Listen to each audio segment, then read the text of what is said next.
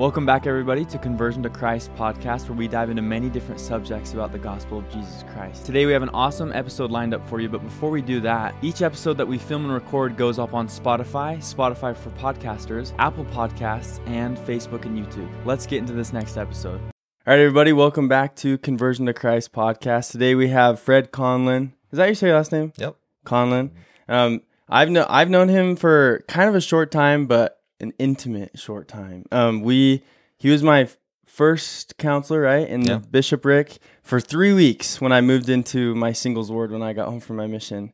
Um, but I like f- literally like fell in love with the three people in the bishopric. The bishop um, and the two counselors were just like so loving and so insanely cool. And I didn't, to be honest with you guys, like I had a big turnoff about singles wards when I before my mission um, because my parents served in this singles ward, and I remember I went a couple of times, and I always remembered like the only talking to the girls, but they were like old, like probably 29, 30 year olds that would come talk to me, and like low key, it felt like they were flirting with me, and I was always like, I'm about to go on a mission. I'm 18, so I I didn't like singles wards at the beginning, um, and I think that was just me being probably just a young, judgmental, like Just dude. being immature. Yeah, being immature, exactly. Because it, it probably wasn't that. They were probably just getting to know me because I was um, my parents' son attending their ward because they served in the ward, right? Yep.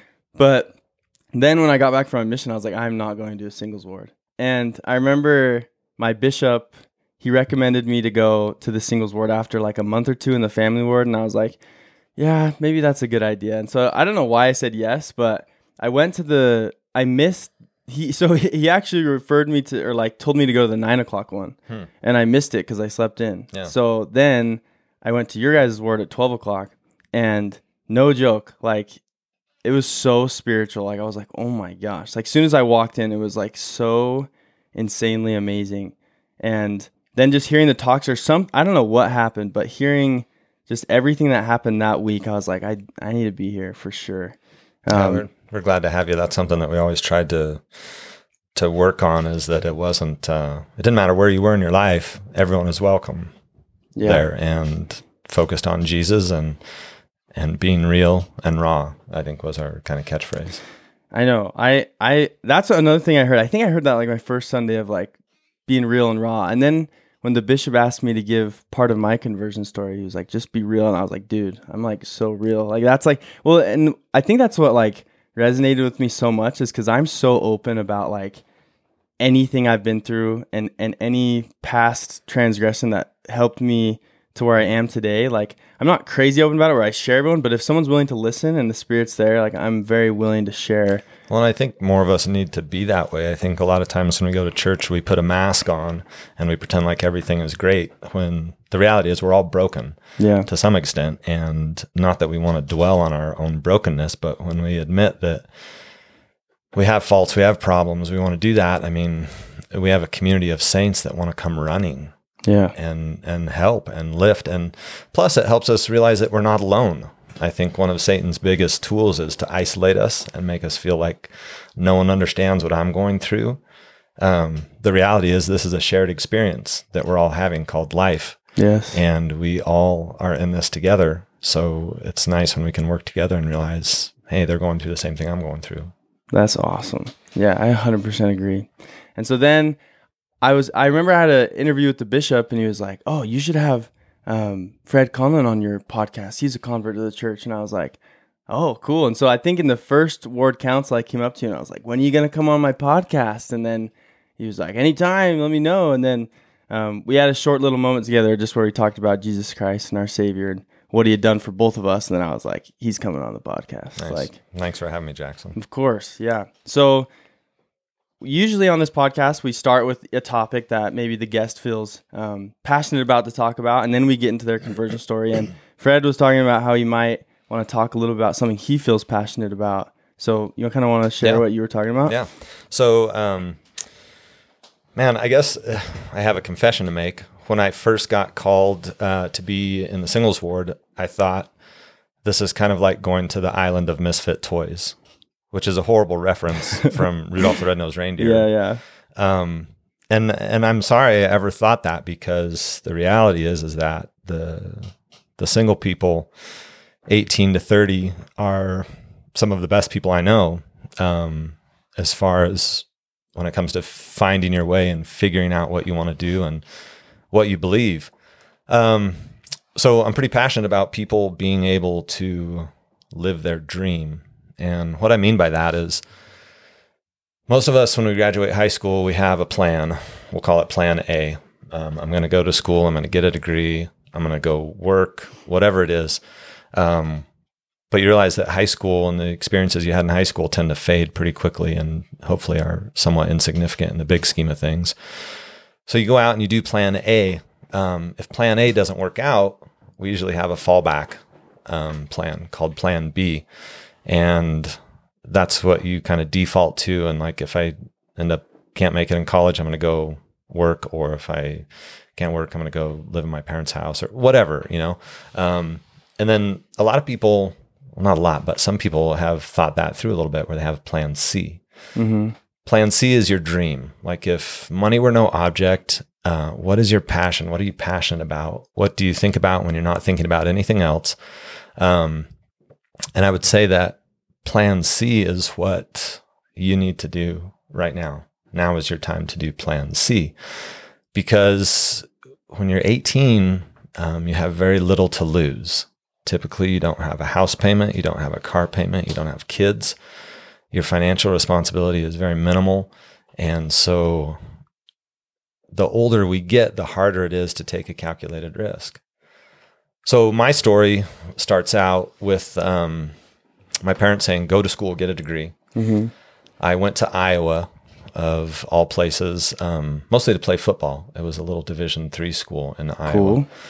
I didn't know that. That's awesome. Yeah, it's called Central College. Cool. Very generic, but it is um, in Pella, Iowa, which, by the way, is a tulip capital of the United States. So they claim. I've heard people in Washington. What does that mean? Like the that. like the flower? The flower, the tulip. Okay. Um, very popular. This was a town that was um, founded by Dutch settlers, and so they brought okay. tulip bulbs with them, and the big festival each year called Tulip Time anyways, that's awesome. I, I, went there to play football, um, and when I was there, uh, I ended up meeting some sister missionaries of all places. Mm-hmm. Um, to meet the Mormons in Iowa seemed really kind of counterintuitive to me. But um, yeah. I, I, went to school. I I was taking a bunch of classes. I didn't know what I wanted to do. Um, I started out in psychology, went to criminology, sociology. Uh, thought I wanted to be a teacher for a while. I switched my major a bunch of different times, but each semester I always took a pottery class um, because I was passionate about it. So the first class I ever took was actually pottery making, jewelry making, and bookbinding. Okay. And we made our own leather bound books in this class. We got to make, uh, I made a ring and fell in love with the clay and making pots. So, um, every semester, I always took a pottery class. And finally, I got to the point where um, I'd been, I'm going to jump forward to about five years. Got to the point where I've been going to school for five years and yeah. said, look, I just need to get out of here. I've been, I had transferred to the University of Utah. Um, I said, I need to, to stop going to school, stop wasting my money. So I sat down with a counselor and said, look, help me. yeah. Get me out of college. They said, well, you have all these upper division pottery classes. That's really weird. Like um, yeah. advanced kiln building. Yep. Advanced glaze techniques. Um, I said, too bad you can't use all those upper division credits toward your degree. And I said, yeah, I know. I have all these sign language classes too, because I never felt like I was smart enough to learn a foreign language. Okay. So I learned sign language. yeah. And um, they said, you know what? Why don't you go talk to the people in communications? Uh, because they have a program up there at the University of Utah where you can kind of write your own degree. I said, great, I'll, I'll go talk to them. Uh, sat down. They said, well, write a paper, convince us why we should accept all your pottery classes yeah. and your sign language classes towards a degree in communication. And I'm yeah. like, well, that's a no brainer because um, sign language communicates non-verbally. Okay. Right. I can, yeah. I can sign something and say, what do you, what do you think of when I go? Um, the, like a slide whistle or something. Okay. If I don't make any, if I don't make it, what if I go like this? Like you can't breathe. or like your stomach's full. Yeah, big. Yeah, fat. yeah, yeah, yeah. this yeah. would be skinny. So Okay, to okay, communicate okay. with gestures and facial expressions Yeah. non-verbally. cool. Art is the same way. Pottery. Um, For so sure. pottery communicates non-verbally as well, and so um, art has the ability to invoke emotion, uh, to make us happy, to make us sad whenever we view something. Um, to make us wonder, to inspire us. So I, I wrote this paper, said this is why nonverbal communication, art has the power to do that, sign language has the power to do that. Turned it into the professor and they looked at it and go, oh, this is awesome. We'll take all of these credits and all of these credits. You know what? Take two more classes, you'll have a degree in public communication. No way. That's awesome. So that was the highlight of my college career was writing a paper justifying what I'd spent the last five years doing Yeah. or not doing. Yeah. yeah. and uh, I just gotten married, also my fifth year of college, and so we went to graduation. My wife looked at me and she goes, "Well, now what?" I'm like, "I don't have this awesome degree in communication." Yeah. um, she said, "Well, isn't it your dream to open up a pottery shop?" Yo. And I said, Yeah, it is actually. And she goes, Well, why don't we? And I'm like, Because I'm afraid I'm going to fail. And she said, Fred, look, right now we have nothing. We have no house payment. We have no car payment. We have no kids. If we tried and fails, so what? Yeah. But if we tried and succeed, how awesome would that be? So, so what I'd put forth to your listeners is like right now, if you have no house payment, no car payment, not, not a lot of obligations, now is your time to try your dream. If it doesn't work out, that's okay. Check it off the box and move on. But if you try it and succeed, I mean, how awesome is that? It's pretty cool. That that's a good wife. Uh, she she was amazing. She said she said, Fred, don't live with the what ifs. That's pretty cool. don't live with the what ifs. So, so anyways, she encouraged us to to try that, and we had a little bit of money saved up, and we, um, my grandma had left us a couple thousand dollars, and with that money, um, we went and I bought eight pottery wheels, and had had a great business partner um, as well. Bought eight pottery wheels, uh, two thousand pounds of clay, all of our glaze ingredients. We built our own uh, gas fired kiln. what? And with the last $800, we signed our first month's lease on a little shop that was in Sugar House, yeah. Utah, right across the street from the post office. So we decided to call it Sugar Post. No way. And we taught um, pottery class there uh, five nights a week. Um, teaching pottery class paid for all of our overhead, and whatever we had left over is what we tried to live off of. Whatever we sold Yeah. out of the gallery, so things were lean for a really long time.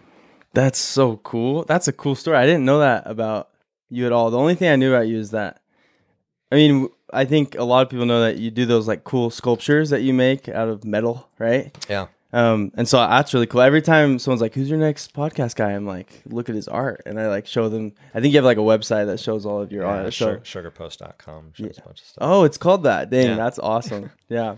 So this actually resonates with me too because I had a friend call, and he's like one of my best friends. He called me and he's like, "So what are you like doing with your life? Are you like only podcasting?" And like, I was like, "Well, like I'm really trying to put a lot into this podcast because it's like my dream. Like, not not only is the podcast my dream, I just want to be. I want to somehow be a lifelong missionary in all that I do, and this is like my dream. Like, this is the most joy I ever feels is sharing the gospel and like just because I was so lost without it, like before I came back to God, like I was so deep in sin and, and so miserable. Um, Yeah.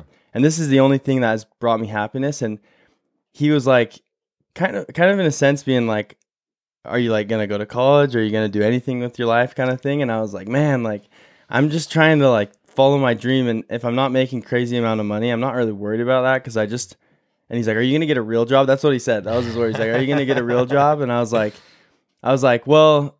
And I told him I was like, I'm actually gonna go to college in in like two months, so I'm just waiting for that and really putting it on the podcast. And he's like, oh, okay, like at least you're going to college. And I was like, yeah, but I really I really enjoyed that because I I agree with it. Like I don't I don't want to work like a nine to f- five. And this that's just me. I don't want to Yeah. work a nine to five job, and I don't want to do those sort of things that you know you're kind of just not happy with what you're doing. You're doing it just for money to support yourself. But I, I don't really care if I have money. You know what I mean? There, there's a lot of learning that takes place outside of a classroom, and college isn't for everyone. Um, the classroom's not for everyone, and there's a lot of different ways and means that you can make a living and be pretty happy yeah, if you're not, you know, grinding it all the time in the classroom.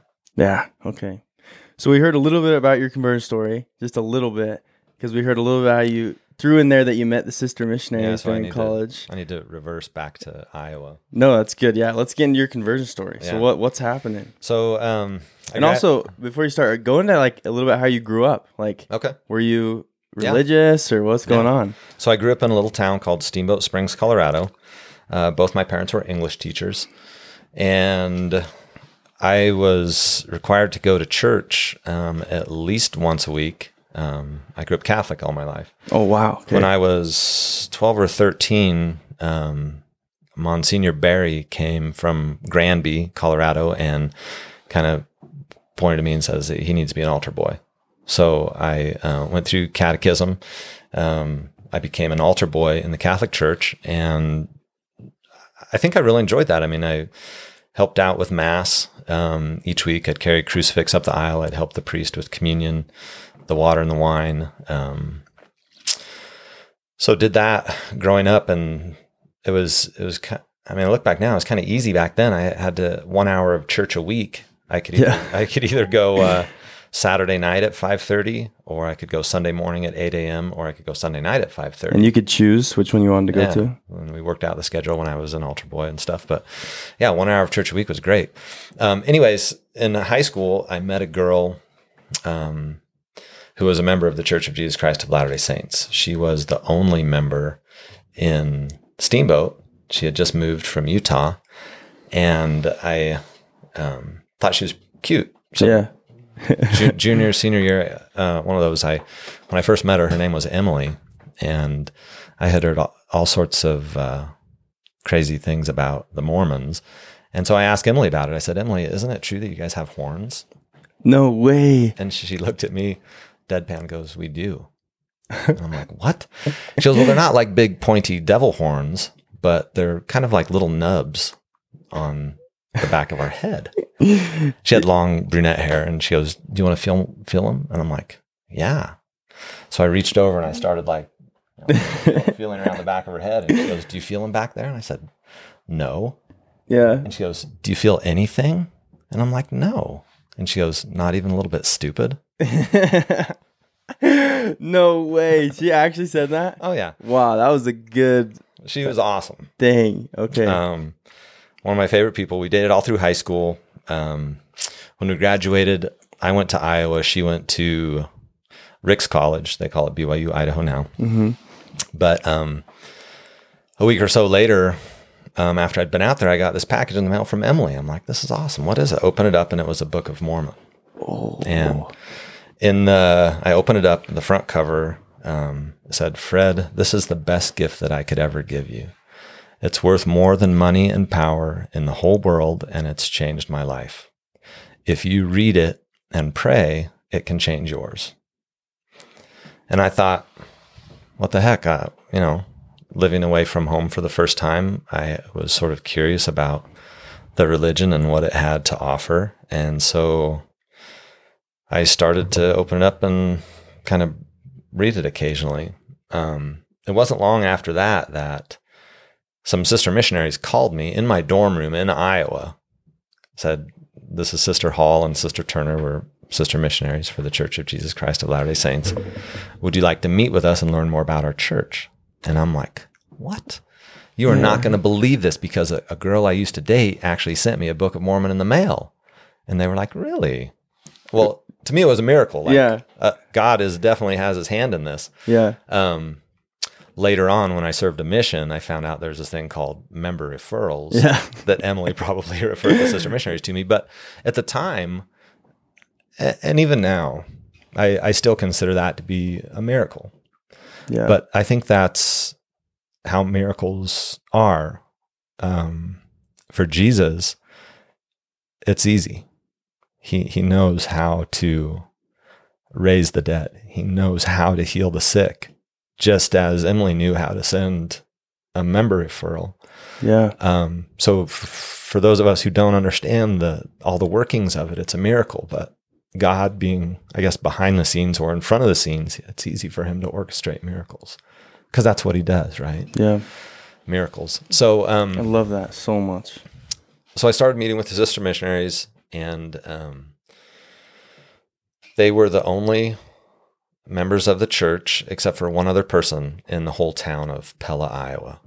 Those those those sisters. those two sisters Yeah. and the woman they stayed with whose name was cynthia carter cynthia was an older woman the sisters lived um, in a room in her house um, upstairs and so i'd walk three blocks from campus over and have the discussions with the sister missionaries and uh, after a while um, the things that they were telling me they seemed like they were almost too good to be true and I thought, oh, this is one of two things. Either it's the biggest lie that mankind has ever made up, or it's the truth. Yeah. And if it's the truth, then I felt like I owed it to myself to be a part of it. So, um, over the course of about eight months, I guess, um, came to the point where I, I realized that this was this was something I wanted to be a part of, and decided to be baptized and um, was baptized March 13th of 1992 in Iowa. And So so like was there a, turning point where you were like this is this is true? Like or was it just a faith baptism where you're like all right, I'm to this feels right. I'm to see what what's yeah, going to happen. There, there are a couple, a couple different turning points, and I guess one of them was the first time I went to church. Um, I drove Cynthia, the elderly woman that the sister stayed with. I drove her to church, and church was 45 minutes away. Okay. Pella. It was Yeah. in a place called Knoxville, or yeah, Knoxville, Iowa. And uh, Cynthia picked me up, and she says, "Do you mind driving?" I don't. I said, "Yeah." So I drove Cynthia to church, and it was a little teeny branch, and there were maybe 30 people there, and nobody my age, yeah. nobody Yeah. like me at all. Yeah. But I've never felt so so accepted and so welcomed as I did when I went to church for the first time. And it was it's hard to walk through those doors for the first time. You know, it's a For little sure. intimidating. Yeah. Um, but I walked in and people were like, "Who are you? What are you doing here?" You know, there's this Yeah. kid playing football in Iowa. Why did he come to our church? And um, after going to church for a couple of months, I knew that um, whatever those people in Knoxville, Iowa had, I wanted it. Yeah. Um, so that was one of the turning points. The the other one was the the sister missionaries kept saying, "Pray about a date to be baptized. Pray about a date to be baptized." I'm like, I've already been baptized in the Catholic Church. Yeah, yeah, yeah. and they talked about uh, proper authority and the priesthood. And um, so I remember we went to uh, Daytona Beach for spring break. Me and a bunch of the guys from the football team decided we were going to road trip from Iowa down to Florida. Cool. Daytona Beach. Um, I told the sisters I was going down there and like, we don't think that's a good idea. I'm like, why not? This is going to be awesome. Yeah. Um, as a missionary, though, looking back, I can see there's a lot of concerns you might have. Um, anyways, went there and I had been praying about a date. Um, we'd been water skiing on this lake in Jacksonville, Florida, most of the day, and in the afternoon we we put the boat away and we were kind of hanging out on this lake. We were getting ready to barbecue some food. I went away um, from the rest of the guys and sat down on the water, and the sun was kind of reflecting off the water. And I heard a voice. It wasn't my own voice, but I heard it in my mind, and it said March 13th. And I'm like, wow, is that what I've been praying for this whole time? And I said, I don't, I don't know if I'm ready for this. Like, what am I going to tell my parents? I'm an only child. Yeah. Catholic. What am I, how am I going to tell my parents that their only child is joining the Church of Jesus Christ of Latter Day Saints? The vo- I heard the date again, March 13th, and I said, "What about all the guys on the football team?" I'm telling them I'm not going to go party with them anymore. I'm not going to do all this stuff anymore. hmm And it was like it said, You've been asking me for almost eight months now, um, March 13th. And so as soon as I accepted that, that feeling, that voice, um, it was like my whole life got put into perspective. And I realized that the type of life I was living was very sheltered. I had a little house and a little teeny room. And if I was hungry, I knew I could go to the kitchen. I knew where the TV was, but that was my whole world. Yeah. And when I decided to be baptized, it was like someone came and knocked on the door of my house and said, Hey, come here. There's something I want to show you. And so I, I opened the door and walked outside. And the first time in my life, I saw that there was green grass on the front lawn. I saw that there were trees. I heard the birds and I felt the sunshine on my face for the very first time. And um, was baptized March 13th of 1993. Yo, that's crazy. Wow. That's amazing. I have a couple questions. So, one, going way back, did, did you really think that they had horns, that Mormons had horns back in the day? I actually did. Um, growing up in Steamboat, a small town, and the first, um, the very first experience I ever had with Mormons were when some, I'm assuming they were elders, some missionaries came and knocked on our door. Yeah. And my friend was there and he's like, we got to hide, dude. And so we went and hid behind the couch and pretended we weren't home. Yeah. They knocked on the door and left. But um, there were all sorts of rumors in the, in the town of people having horns, but also multiple wives and, you know, a plethora of other um, rumors about Yeah. the Mormons. Wow. That's crazy. And I don't know that I really believe they had horns, but I thought this would be funny to kind of needle this. Yeah, and see what for she sure. says. Dang, because I think I've heard that so much, and like especially on the mission, like or so I have I have a funny story too. When I was playing college basketball, the other team in Virginia, all the other teams knew that we were a LDS school, Mormon school, right? And they Uh-huh. would always in the layup lines because we're like both a half court, and you can kind of talk to each other at the Sure. end of the line of um, basketball players, and like a lot of the people would turn to me like, "You guys are Mormons, right?" And we'd be like, "Yeah, yeah, yeah," and they're like, "Do you guys like like?" The weirdest thing I was ever asked was, "Are you guys cannibals?" And I was like, "Where did you get that from? like that's crazy. I've never heard that. Uh-huh. Like that blew my mind that they had asked us if we were cannibals. They said, "Do you guys eat babies? Like you sacrifice babies?" So for some some crazy rumor started in their school that our school that for some reason we Eight babies. ate babies. It was super odd. So that's why I thought I was like, I gotta ask him if they if he really thought that. Yeah. Two, I think um, one thing that really resonated with me too was when you talked about how like simple things can be miracles. I think sometimes people make fun of like I've seen comments on my own page saying like, "Oh, all the church leaders, all all you guys like make the littlest, most simplest things as like somehow miraculous and somehow they're miracles, and you're just like making like nothing out of something, right?" Yeah.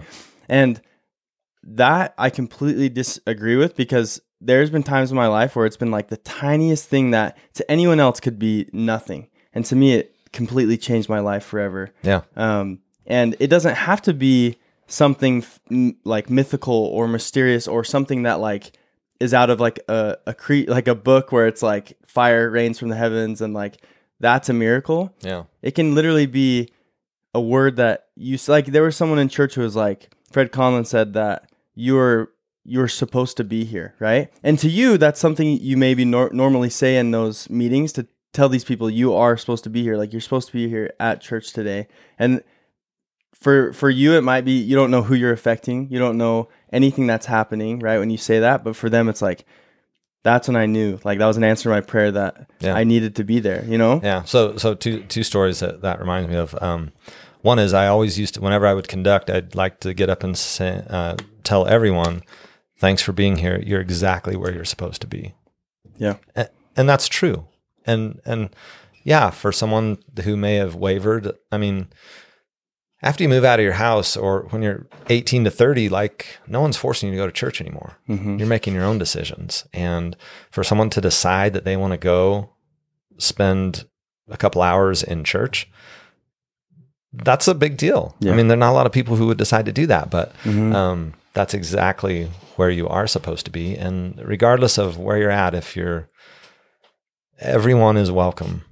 Um, I was trying to underscore that everyone has a place at the Lord's table. Everyone is welcome there. It doesn't matter where you are or where you're at in life. Um, the other thing too, jumping back to kind of um, eating babies and stuff. Yeah.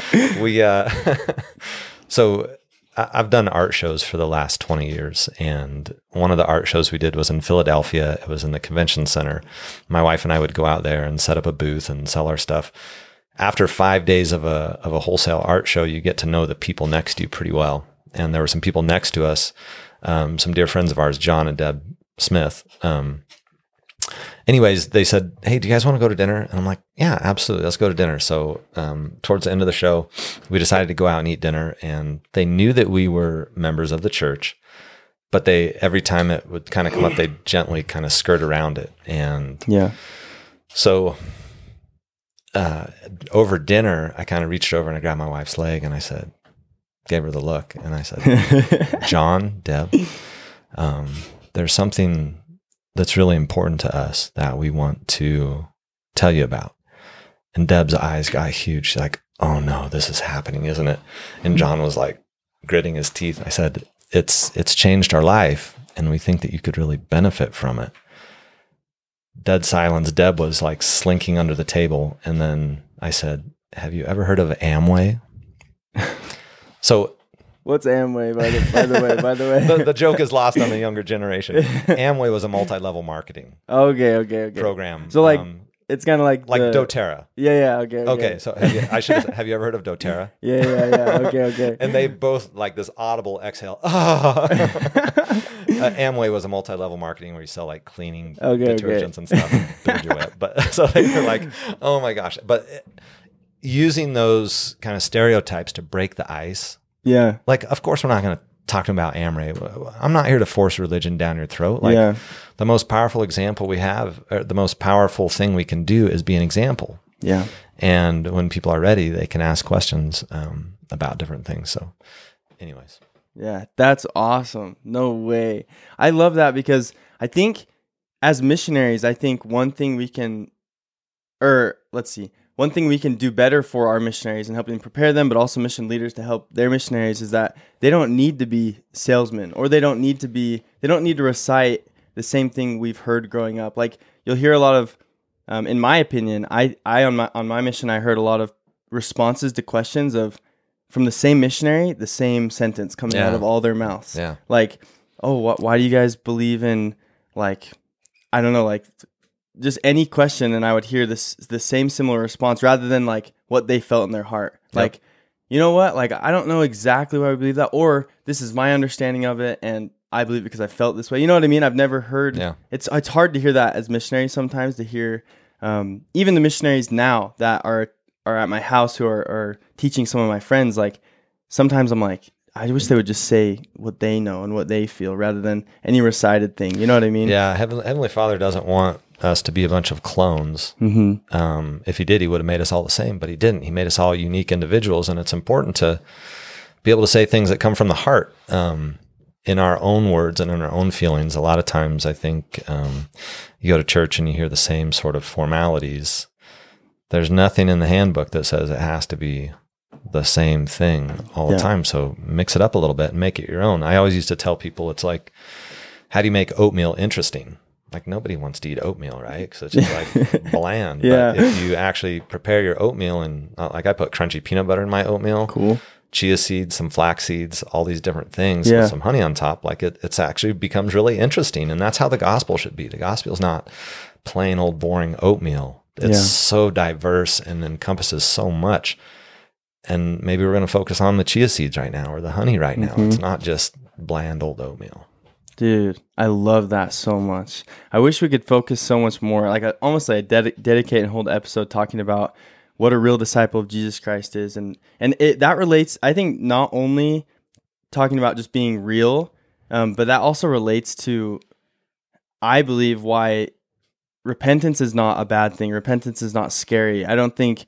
Also, there's a lot of like weird judgment or like weird like acting weird when someone has a weird past or Yeah. like a past sins. Right. Like for some reason in the church, at least while growing up for me, it was very like, oh, you're like, oh, like, like, for example, like when people would go ministering, they'd be like, yeah, we're just visiting people who we don't see at church and we'd like for them to come back. It's like, you don't say that to people who are like inactive. You know what I mean? Like Right. all that Duh. stuff. Yeah, yeah, exactly. And Yeah. I think one thing that I've learned from going into sin and, and being so far away from God is that when I hear other people going through that, the only the only thought I have is just like, wow, like like I don't even think differently. I'm just like, you're just human. Like Yeah. we're here to have weaknesses, to realize our weaknesses, and so wow, I can't get through this on my own. I can't get through this for, through sure willpower. I have to rely on God. Yep. Right? We realize that, and then we realize also that wow, we're here to sin and make mistakes and learn from those and stop them through the atonement of Jesus Christ. Like, Yeah.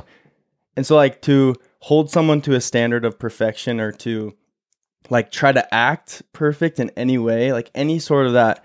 Um, if you're doing any of that, it just doesn't make sense to the purpose of why we're here on earth. Yeah, it's uh, it's important to find that balance because, um, a, a year after I was baptized, I decided that I wanted wanted to serve a mission, and I thought missionaries need to be the certain way.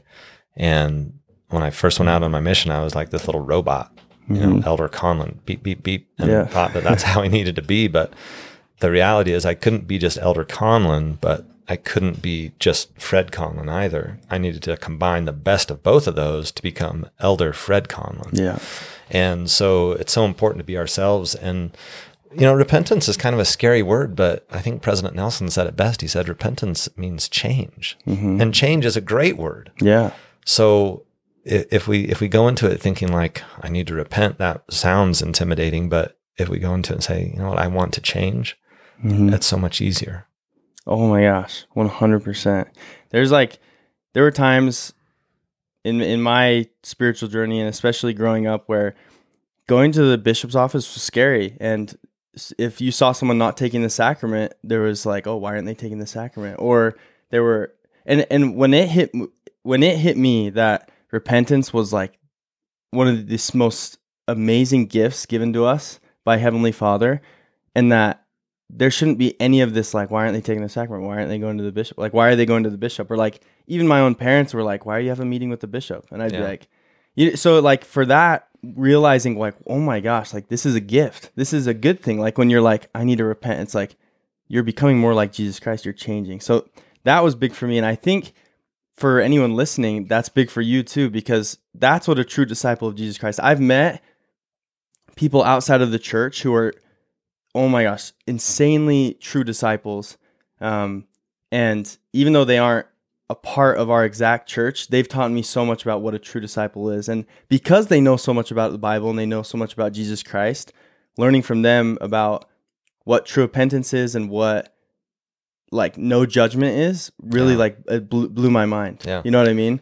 And that judgment is a, that judgment is a big thing. I didn't um, realize that until my kids grew a little older. So I'll use my oldest daughter as an example. I used to say, "Oh, I love my kids unconditionally, absolutely unconditionally. They're my kids." Yeah. But then I realized when my oldest daughter started to make some decisions that I didn't necessarily agree with, that my love became very conditional. That if she was doing what I thought she should be doing, I loved her. But when she was doing things that I didn't approve of, I almost withheld that. And that's something I needed to change. So it, um, there was a point um, in our relationship when she was, I think, 17, and we told her that if you can't live by the rules of the house, you need to leave. And she looked me straight in the eye and she said, See you later. And she left. And uh, I remember talking with one of my friends, telling him how upset I was about it. And he goes, Conlan, knock it off. Quit making this about you. I'm like, About me? What do you mean? He goes, You're making this all about you. He said, Your daughter is almost 18 years old. She's an adult. She can decide to do what she wants to do. Like, he wasn't a member of the church, but the, the greatest gift, one of the greatest gifts we've ever had, is the gift of free agency the ability to choose. And Heavenly Father certainly doesn't withhold his love from us when we do things that he thinks we shouldn't do. In fact, he loves us even more. And it was when I stopped um, judging and withholding that I realized um, my job with my oldest daughter is just to love her. Yeah. That's my job, to love her. Regardless of what she's doing, my job is to love her. And I did. Um, ironically enough, when I was um, set apart to be in the bishopric of the young single adults, my oldest daughter decided, well, I'm going to come back and see what it's all about. If at least nothing else, I'll be there for my dad for Yeah. a Sunday. And she came there and she ended up meeting um, a group of people that were very similar to what she, who she is, Yeah. and made some really good friends. Started coming to church. Um, went in and met with Bishop Wilson and started that change process of Wow. changing on her own, not because something I wanted her to do, because she wanted to do it. Yeah. So anyone who's out there who has um, someone that they care about who's not doing what you think they should, you got to knock it off. Um, your job is to love them, regardless of where they're at. To be a true disciple, um, Jesus' job is to save. That's what he does. Um, our job is to love. Heavenly Father loves us all unconditionally. And so when you get to that point where you can love them, they realize that it's okay, um, that they have a safe place, regardless of the life they're living. There's no judgment from you. There's only support and there's only love. And then that allows them enough space to maneuver.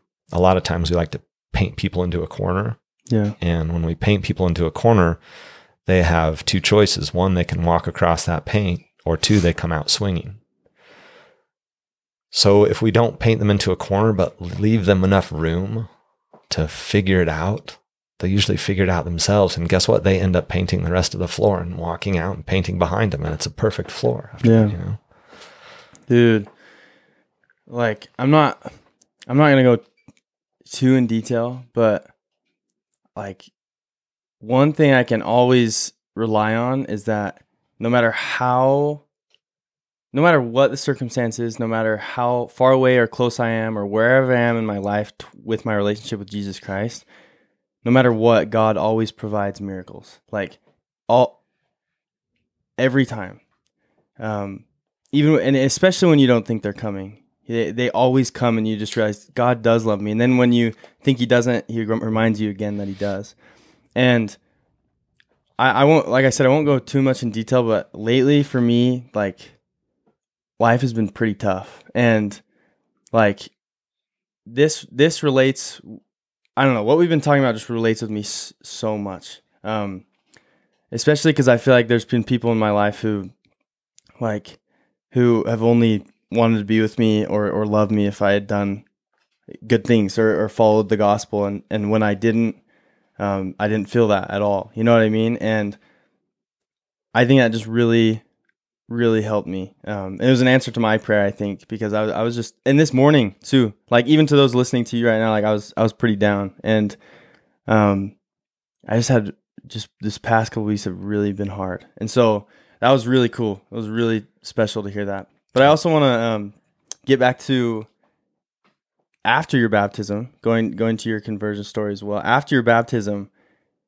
how has it been? I mean, it's been a long time, Yeah. not crazy long. You're not that Yeah. old, but um, it, it's been quite a while. And so we're, we're. Oh, also, I want to ask you this before we get into that. Was there a time where you felt Satan working on you either before your baptism or after? Because in all of my experience, when either interviewing interviewing people about their conversion stories, or especially on my mission, where I saw Satan working on people because they, he knew it was the most important decision they would ever make Yeah. to to be in the tr- the true Church of Jesus Christ on earth. Yeah. And so, and and usually what happens is it's either before their baptism or soon after. Um, of course, he's going to work on us no matter what, but especially the big like trying to stop. Were there times you felt Satan either before or after? Yeah. Um, Before I answer that, I'm, I'm, I feel for you that you're having a bad time. Life is supposed to be hard, but we're also supposed to have questions. In fact, our whole religion was founded on a question that a young person had that he didn't know. So the fact that you're there and experiencing hard things tells me that you're exactly where you're supposed to be right now. Yeah. So yes, Satan does work on you. If if there is good out there, there's also bad out there. Mhm. It has to be. We know there is an opposition in all things. Um, yeah, I think right before I made that decision to be baptized, I went to Daytona Beach, uh, one of the biggest party towns for spring break that there is Yeah. in the U.S. And the sisters were very concerned. And I mean, sex, drugs, and rock and roll, Yeah. all of that stuff um, prevalent, and that influence was definitely there. Luckily, well, not luckily, I was able to take some quiet time and some me time to plug in with nature, um, to plug in with Heavenly Father. And that's when I received my answer. After I was baptized, though, all those temptations were kind of amplified. Like, um, I remember, well, I remember telling the guys on the football team, I'm like, hey, I decided that I'm going to be baptized in the Church of Jesus Christ of Latter day Saints. I'm like, what? and so, you know, do you have horn? Are you going to grow horns? Are you going to eat babies? All that stuff comes up. yeah, yeah, yeah, for and, sure. And so you just kind of roll with it. But um, they were like, "Wait, so you're not going to come drinking with us anymore?" I'm like, "No, I'm not. Um, it's not going to be a thing for me anymore. I still want to hang out with you guys." And uh, boy, the the place kicker, his name was Ed Maroon, and man, he just was letting me have it. I'm like, one, you're the kicker on the football team. yeah. like, two, come on, stop why are, yeah, two, why are you why are you doing this? And uh, so I invited some other uh, some other friends to the baptism, other football players, and didn't invite Ed because he gave me such a bad time about it. I'm like, the dude obviously wants nothing to do with it. yeah, The night before my baptism, he came and knocked on my dorm room, and he was like all contrite and kind of sad. He's like, "You're you're, you're getting baptized tomorrow." I said, "Yeah." He was, "You invited Darren and Terry and all these guys, but not me." And I said, "Ed, like you, you've been a total jerk. Why would I?" He goes, yeah, he goes, I'd really like to come.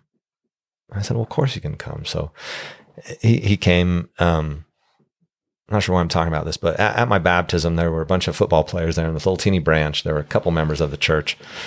Uh, the branch president was there.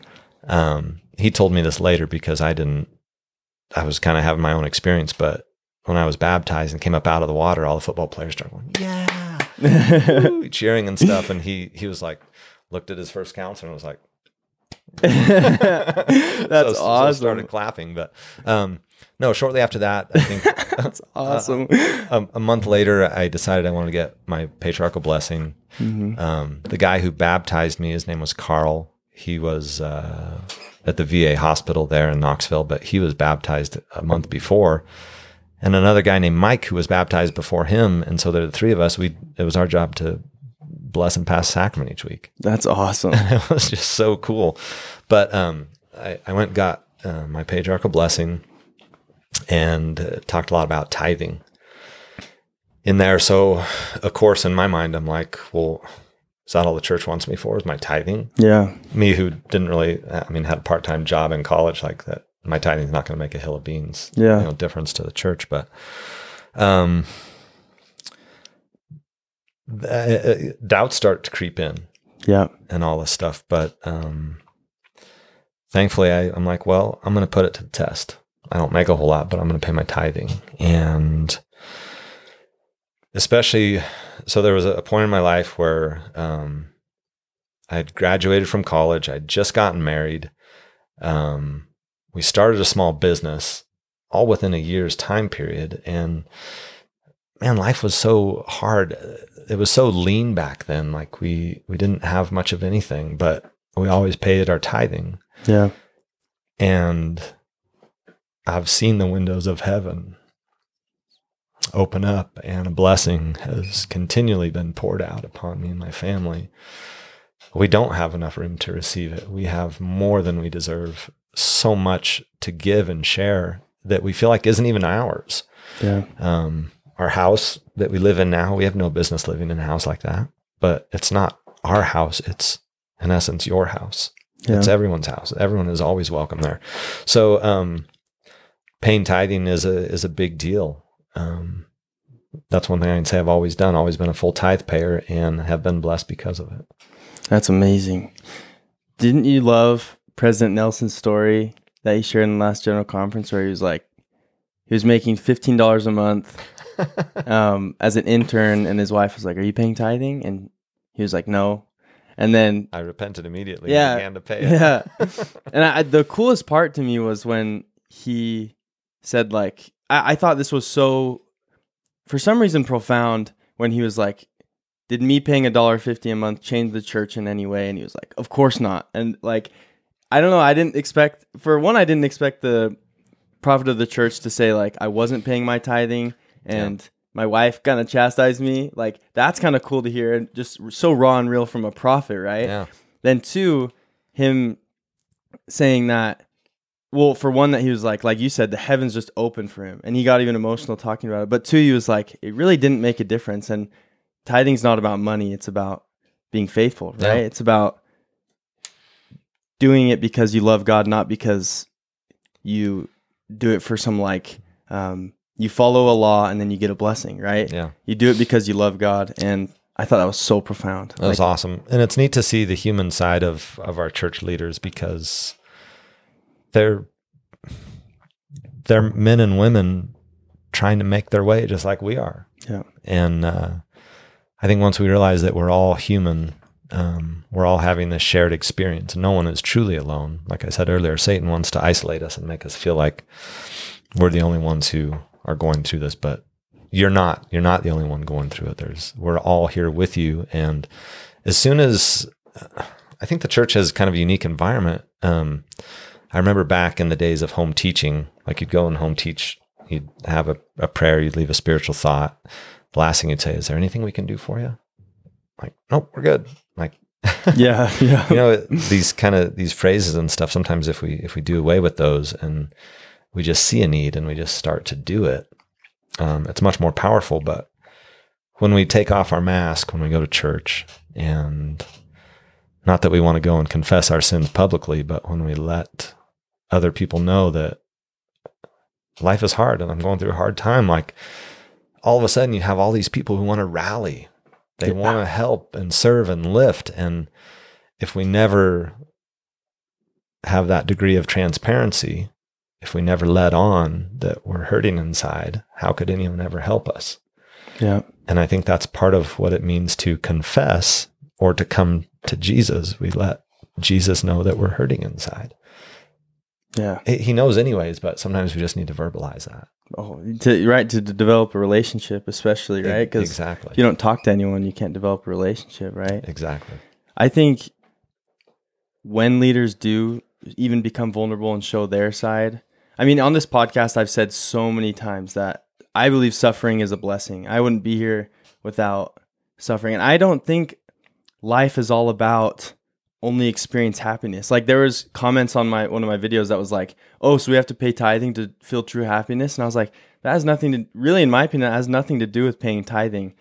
Um, I think there there are so many just just feeling happiness is not in my opinion the only reason that we do all these things to follow God. I think you can embrace suffering and learn from it and feel true happiness in that suffering. It, it's it's hard to explain. I can't really get my thoughts out completely, but I I just believe suffering is a good thing. And I think the the most amazing person in the entire world, Jesus Christ, suffered everything.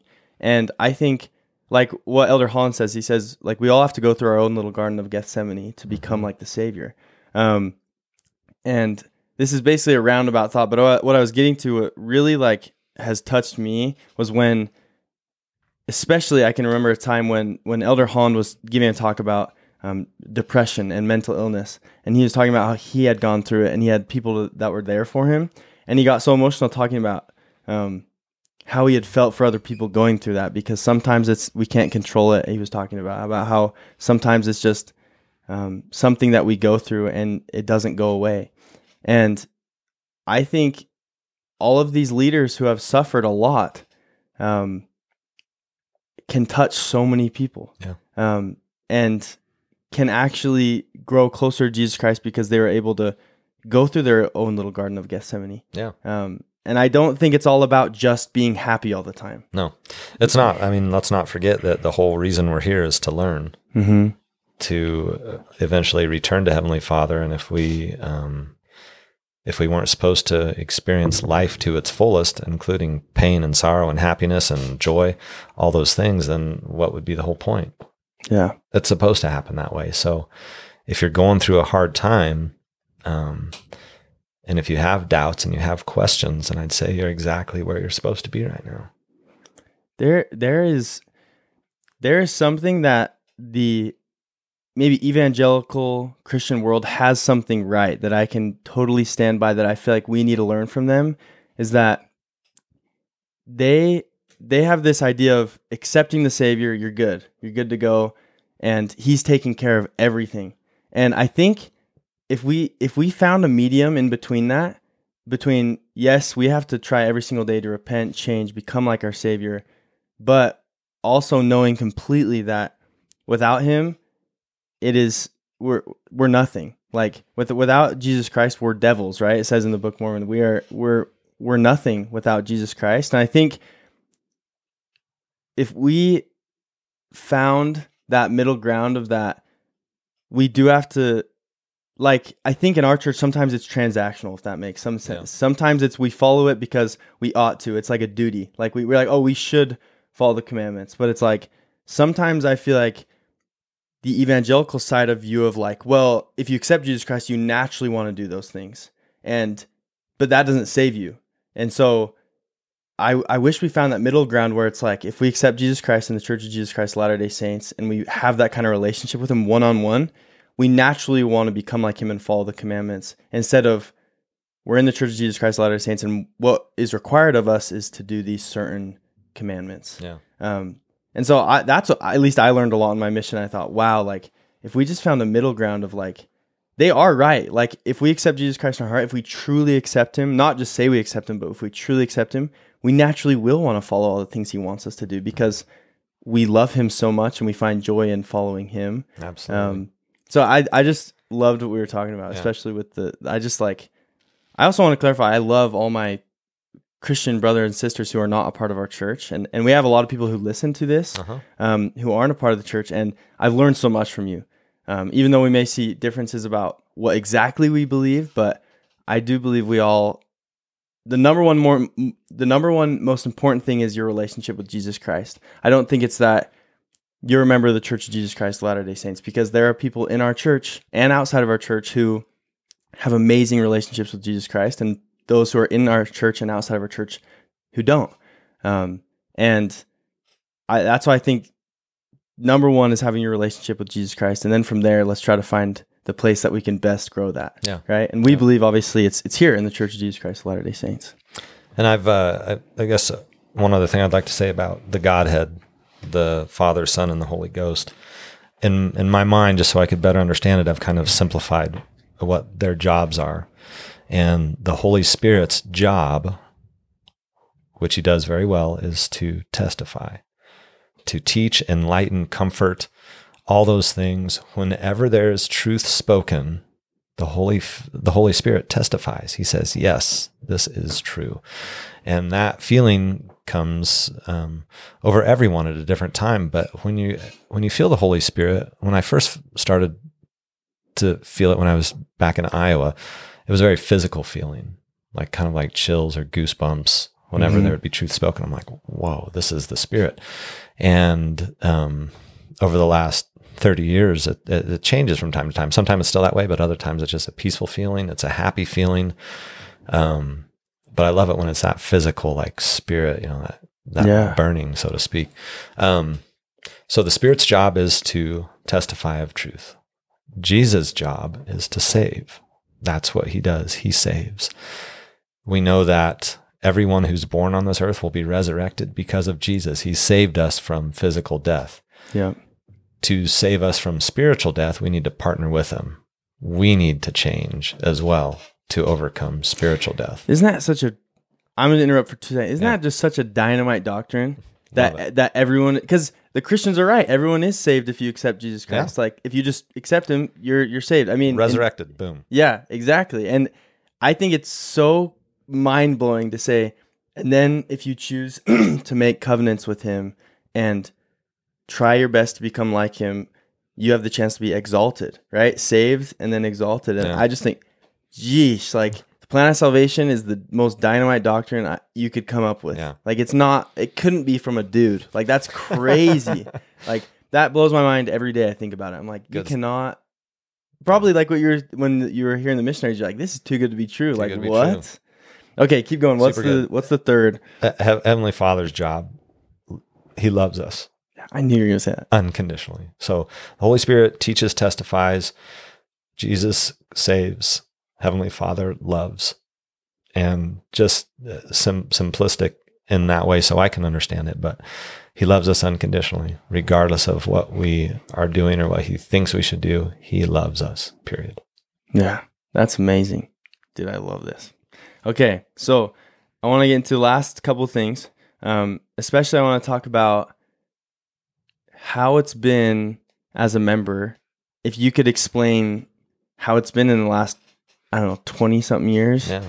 um, and if there's been ups and downs, if there's been you know trials of your faith, or if, especially, I mean, even your mission, like how was that? Yeah. And were there times where, because like for me, in my, I, for my example, on my mission, that's when I was like, oh my gosh, I cannot deny any of this whatsoever. Like, and I think before I had faith building up where I was like, yeah, this this this feels true. This feels pretty good. This feels true.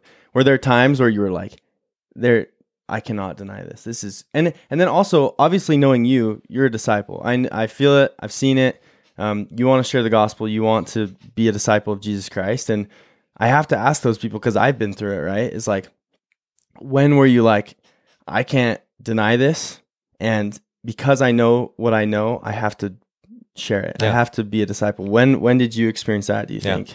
Um, okay, so a year after I was baptized, um, well, actually, like after I got my pastoral blessing, a month or so after I was baptized, I remember hearing this thing that um, all young men in the church are kind of encouraged or required to go on a mission. And I went in and sat down with the branch president, President Otteson in Iowa, and I said, John, what's this thing about going on a mission? Yeah. He, he kind of laughed. He goes, Fred, you know what? No one would ever expect you to go on a mission. You just join the church.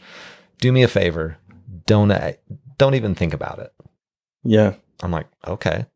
He didn't want to overwhelm you, probably. Like, He said he said don't think about it. So so what do you think I did? yeah, thought about it. Yeah. started started to obsess about it. I'm yeah. like- I went home from church and I'm like, man, go on a mission. Like, well, yeah. Like, and and over the next month, like, uh, kind of obsessed about it, trying not to think about it. yeah. Um, and, I, and I got to the point where I'm like, you know what? If I could share just a fraction of the happiness that I felt with one other person, then two years would be totally worth it. Totally worth it. yeah. So, um, a year after I was baptized, I received the Melchizedek priesthood. A year after that, I went on a mission in 1994 um, and got called to serve in North Carolina. Um, I remember when I, I got my mission call, uh, there wasn't any fanfare. I was up at the university. I, so after I joined the church, I'm like, I need to go to Zion. I need to see what it's like to live Yeah. in Zion. And so I transferred. And actually, I I also wanted to be someplace a little bit closer to home, but not too close. The winters in the Midwest are brutal. Yeah.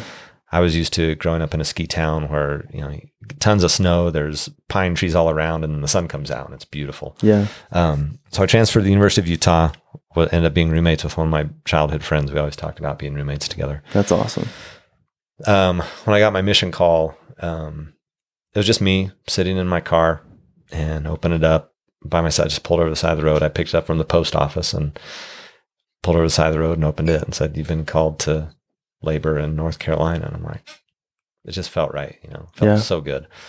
Um, so against my parents' wishes, they said, "Oh, I need to mention that too." One of the hardest phone calls I ever made was to my mom um, to tell her I was joining the Church of Jesus Christ of Latter day Saints. There was this long pause on the phone. And then she said, Fred, if that's what you feel you need to do, then me and your father support you. We still love you. And they were both converts to the Catholic Church. My mom grew up Lutheran. My dad grew up Protestant. They both converted to Catholicism Whoa. in Steamboat. Okay. Um, so they were they were actually really cool about it. Anyways, um, No, wait, that's wait, real quick before you continue. That's crazy. I've never heard, in my opinion, I've never heard conversion to Catholicism. Is I've that's pretty rare for me to hear that because usually it's, in my opinion, a lot of Catholic people either convert to other religions or Catholic is a very traditional church. Yeah. Like on my mission, every Catholic person I've ever talked to, and the Catholic people that have come on this show, the reason they were Catholic is because for generations their family has been Catholic. Well, if you think about it, Jackson, there's only two Christian religions that claim divine authority. Yeah. Yeah. One is the Catholic Church, the other is the Church of Jesus Christ of Latter day Saints, claiming divine authority from God. Mm-hmm. So I figured I better cover all bases and be baptized in both. Yeah. yeah, that's a good idea. I should go try real quick to the Catholic church. Well, I guess I can't if I wanted to. No, sorry, pal. Yeah. You have to do it first and then yeah later. So, uh, You got anyways, the lucky. All right. Keep going though. uh, going on a mission. Um, what an awesome experience that was. Um, super hard. I had I was dating a girl in Utah that I I pined over and wasted about six months of my mission, like missing her, Yeah. Being sad for her. Like anyway, she ended up getting married, which was great.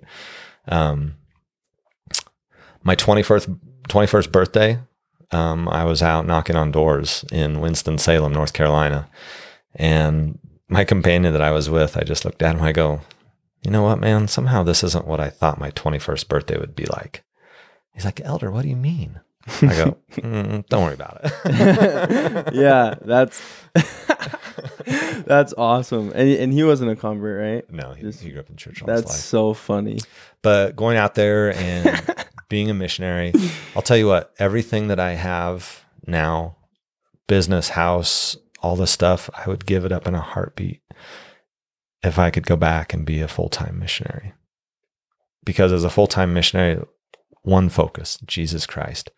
One focus, serving, loving, teaching, bringing others, inviting others to partake of the fruit, man. And there is nothing like it. Dude, it's crazy, man. It's it's it's the happiest I've ever been in my entire life. Absolutely. Bringing bring others closer to Jesus Christ is, is some it's it's what they were doing in the in New Testament when when Jesus Christ called his apostles and those below him the 70 and go send Yeah. them out to go preach, man. They were like they were the guys. Yeah. Like So, uh, so I guess I'm here to tell you that there w- there can be a, another time for you that's that you feel that same kind of joy. Um, I want to talk real quickly about decisions that I made uh, that were changed my trajectory. One was my decision to be baptized. Two was my decision to serve a full time mission. Three was my decision to marry my best friend. And four was the decision to start a small business those four decisions change everything. Um, single people, when you're single, you're like, Am I ever going to find someone? Am I ever going to do that? When will I find the one? We need to be really careful about thinking about the one because, to be honest with you, there's lots of potential marriage partners out there. All of them could be fantastic, just not at once. yeah, yeah, yeah. That's not like the traditional LDS. No, I'm joking. so um the the best advice I have for that is uh well the best thing I did was I married my best friend. Um someone that you want to that you love being around, that you can talk with, you're also physically attracted to them, but you're also mentally attracted, emotionally attracted, all these things. Yeah. Um you marry your best friends. Best friends make the best marriages. And starting a family um, man, that's crazy. I've been an artist for 20 years and I've made a lot of really cool things. Um, but the best thing that I've ever made, taken part in making, is our kids. Yeah. Like, uh, that's another one of those great gifts um, that goes right up there with the atonement, free agency, um, the power of creation, the power of procreation. And I never understood it until I actually took part in that that unison, becoming one with someone else and making a kid. Yeah. What an awesome gift. So Yeah. you will find joy, but it will be a lot like your mission. It'll be really hard. And Yeah. you'll be like, what? Why am I this screaming baby? I don't get it. Like, it'll be hard, but Yeah. it will be, it will bring you joy as well. Yeah. I love it, dude. Starting a family. that's awesome. Yeah, I it's it's cool in in our stages of life of discipleship. It's it's so cool how it's planned because you know, at first for a little bit, it was hard to give up the mission because it's like, wow, that was the.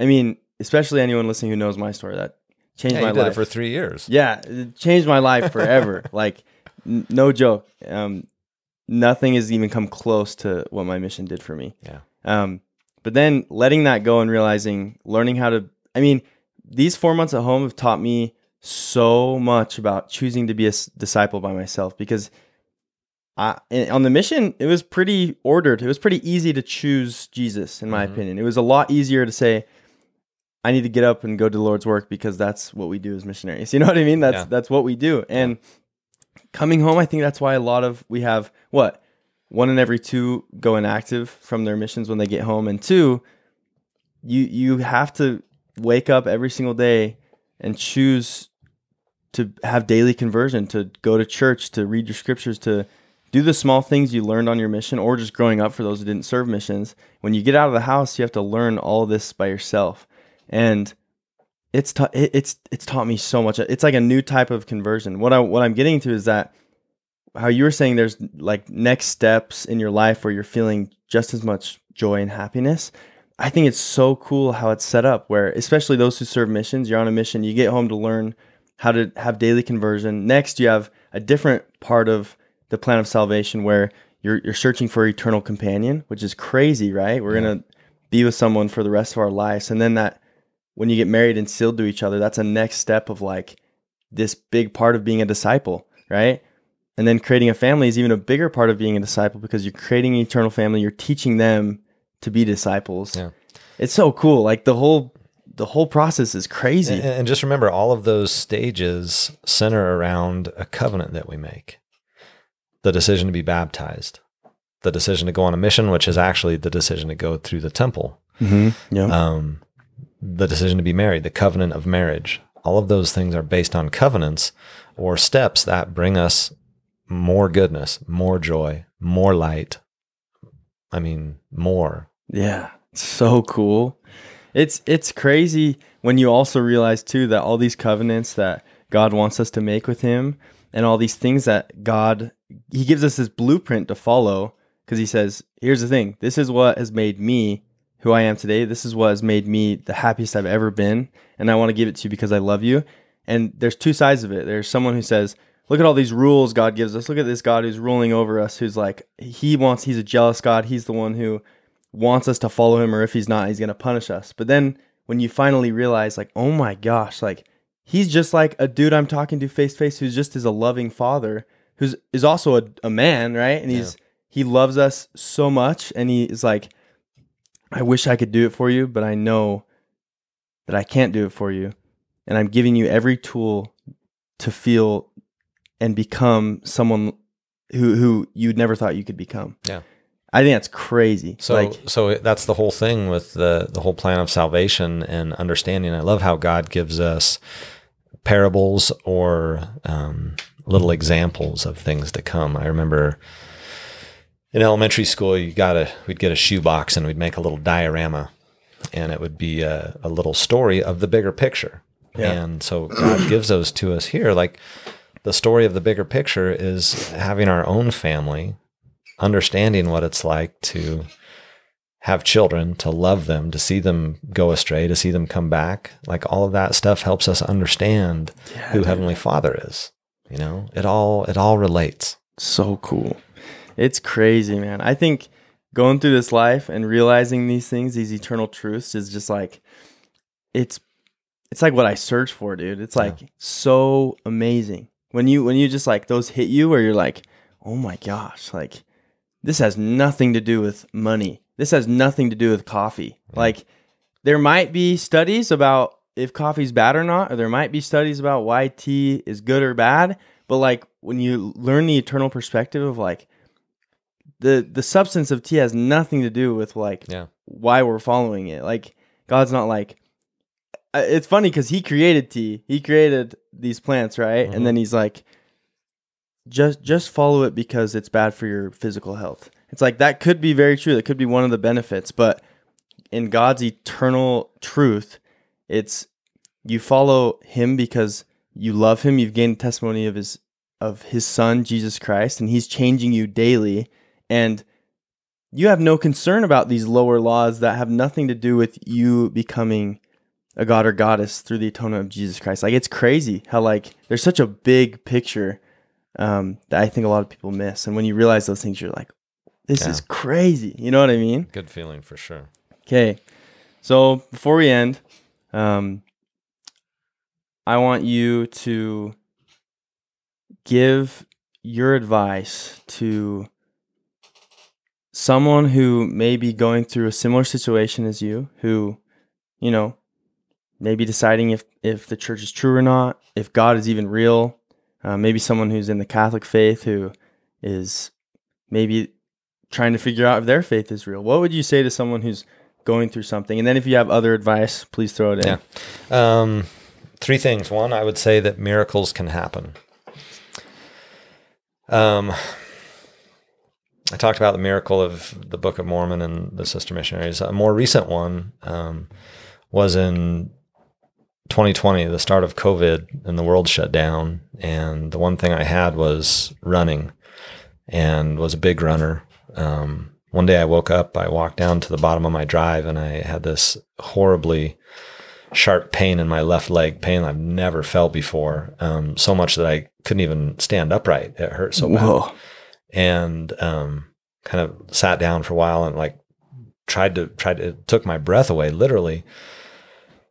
Come to find out after um, being shuttled in the back of a van um, to the hospital that they did an MRI and it was actually a synovial cyst that had formed on my L4 L5 on my spine on my facet joint. And uh, an old football injury coupled with repetitive um, jarring of running and everything, the cyst had, had grown enough to where it was pushing right on my sciatic nerve. And literally spent um, days just laying in bed. I'd get up and crawl to go to the bathroom. I couldn't stand upright because it hurt too much. Gosh. And um, this was right about the time that I, in fact, when I got set apart to be in the YSA bishopric, I was laying on my bed. Oh my god! they came in there and set me apart to be a, the first counselor in the bishopric. Wow. Um, found a doctor who uh, would go in and rupture the cyst. So they went under, um, it wasn't an x ray, under ultrasound, uh, went into the hospital. I got wheeled into a wheelchair in the hospital. This was about a week later before they could get me in. Um, wheeled me into the hospital. I remember looking at the little black and white screen. They uh, had a needle that went in through my spine into the cyst saw it fill with dye and it swelled up like a balloon and burst. What? And as soon as that that cyst burst, I literally felt like I had touched the hem of Jesus because the pain was instantly gone. And I could walk Yeah. without pain. And so I went into the hospital in a wheelchair. I walked out um, on my own two feet. Um, the doctor said the problem with rupturing these cysts sometimes it works, sometimes it doesn't, sometimes they just grow back. Yeah. And three weeks later, I was faced with that same dilemma. Like the miracle I had, I'm like, oh, this is such a miracle, and then it and it happened again. It grew back. It grew back. Whoa. So I went in and had it ruptured again. Again, it felt like I had touched the hem of Jesus and I was healed. Yeah. And um, four or five weeks later, it grew back and would continue to do that for over the course of about a year, where I dealt with that. Um, super intense sciatic pain when that cyst would grow. Going in, I found another doctor, so I didn't have to go to the hospital each time, but a doctor would go in under the ultrasound and I have a video literally of that thing growing up and, and bursting back. okay, I can move again. Yeah. Um, Jeez. finally, after that sustained rupturing of the cyst for about a year, I met with some different specialists, and they said the only way to prevent this cyst from growing back is to have a spinal fusion. And a spinal fusion is where they actually go in and they remove the disc um, between your vertebra and have another kind of artificial disc that they pack full of bone marrow Yeah. put it in there where it grows together. They put hardware in, bolts, rods, pins, and actually fuse that Jeez. those vertebrae together. And it seemed like such an extreme thing for me, and I didn't feel like that was really my route. And sometimes you have to really work and you have to study and you have to you have to search for things and came finally found someone his name was dr adelman who did a very um, minimally invasive spinal surgery most spine surgery they want to take your back and they want to open it up so they can get in there so they cut muscle and Yeah. bone and everything to get in there to remove the cyst. Um, Dr. Adelman would do it orthoscopically, which was kind of a a no-no in the spinal world, but he'd actually go in through the top and then he could had all sorts of room that he could get into what he needed to do. Yeah. He said, We're gonna go in orthoscopically. I'll put a camera in one port and another, the scalpel and the everything in the other one. And it was uh, it was somewhat risky, but um, decided after a year of dealing with this that that was what I needed to do, and went in same day surgery. He went in and he actually removed the entire cyst, the roots of it, everything, part of my facet joint, and I I walked out and. To me, like to him, it was such a simple thing again, but to me, that was a miracle Yeah. going through that whole thing to experience a miracle. So uh, I'd say that miracle one miracles can happen. Two people can change. I shared the story of my daughter. Um, I shared shared my story. People can change, and people do change all the time. Things aren't always going to be bad for you. Those dark clouds that hang over your head, that rain eventually falls, and the clouds go away, and eventually the sun comes out. Yeah. It always does. The sun will always come out. So people can change. And three, I would say that if you have doubts, if you have questions, if you're hurting inside, you are exactly where you are supposed to be right now. It, it's it's it couldn't be any better than that because we have to try. We have to experience difficult things. We have to be able to change and bring your your broken parts, your broken wings, the songs that are broken that you want to sing, bring those to the altar. And at God's table, there is a place that's set just for you. And he wants you to sit at his table. Sweet, dude. That was amazing. Yeah. Thank you so much for sharing that. Yeah. Well, if there's any last things um, you want to say, we we can you can do it. But Last thing, I just say now is your time. Do your plan C. Try your dream. Like live your dream. Now is your time to do it. yeah, So that's amazing, dude. Well, one thing I've learned about being on a mission, also during this podcast, is you always end when the spirit's the highest, so that, um,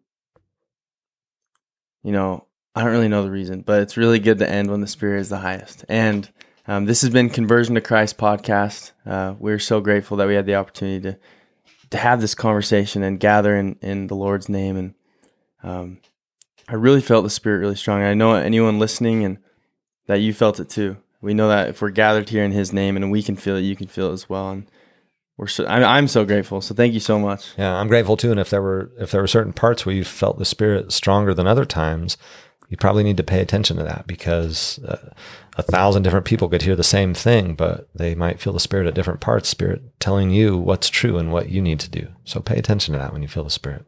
Dang, I love the spirit, man. It's so cool. We had a we had, real cool. We had an episode where we talked about the spirit, and um, we talked about how like in every church you can feel the spirit. And I, I want missionaries who listen to these because we have a lot of missionaries who listen to these on Facebook. Just know the spirit's job is to testify of truth. It's not to only testify of the Church of Jesus Christ of Latter Day Saints.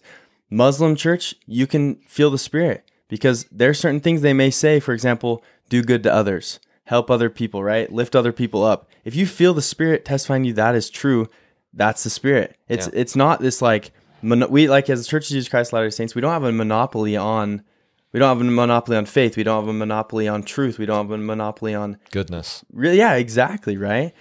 And I just love so much that you emphasize the spirit's job is to testify of truth because if we knew that, we could be so much more empathetic and relational or being able to relate with others who don't believe the same way because sometimes I think we think, no, our church has the truth. Our church has like how did you feel the spirit in your church? You know what I mean? Yeah, yeah. And it's like you can. That's that's actually Yeah. the spirit's job. And and the other part of that is that all truth can be circumscribed into one great whole. You know. yes. Dude, 100%. Okay. Thanks for having me on, Jackson. Of course. This has been. Conversion to Christ podcast and we will see you on the next episode. Peace. Bye bye.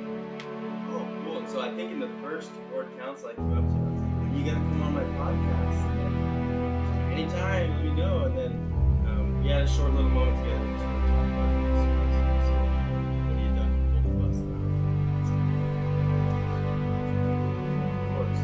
So usually on this podcast we start with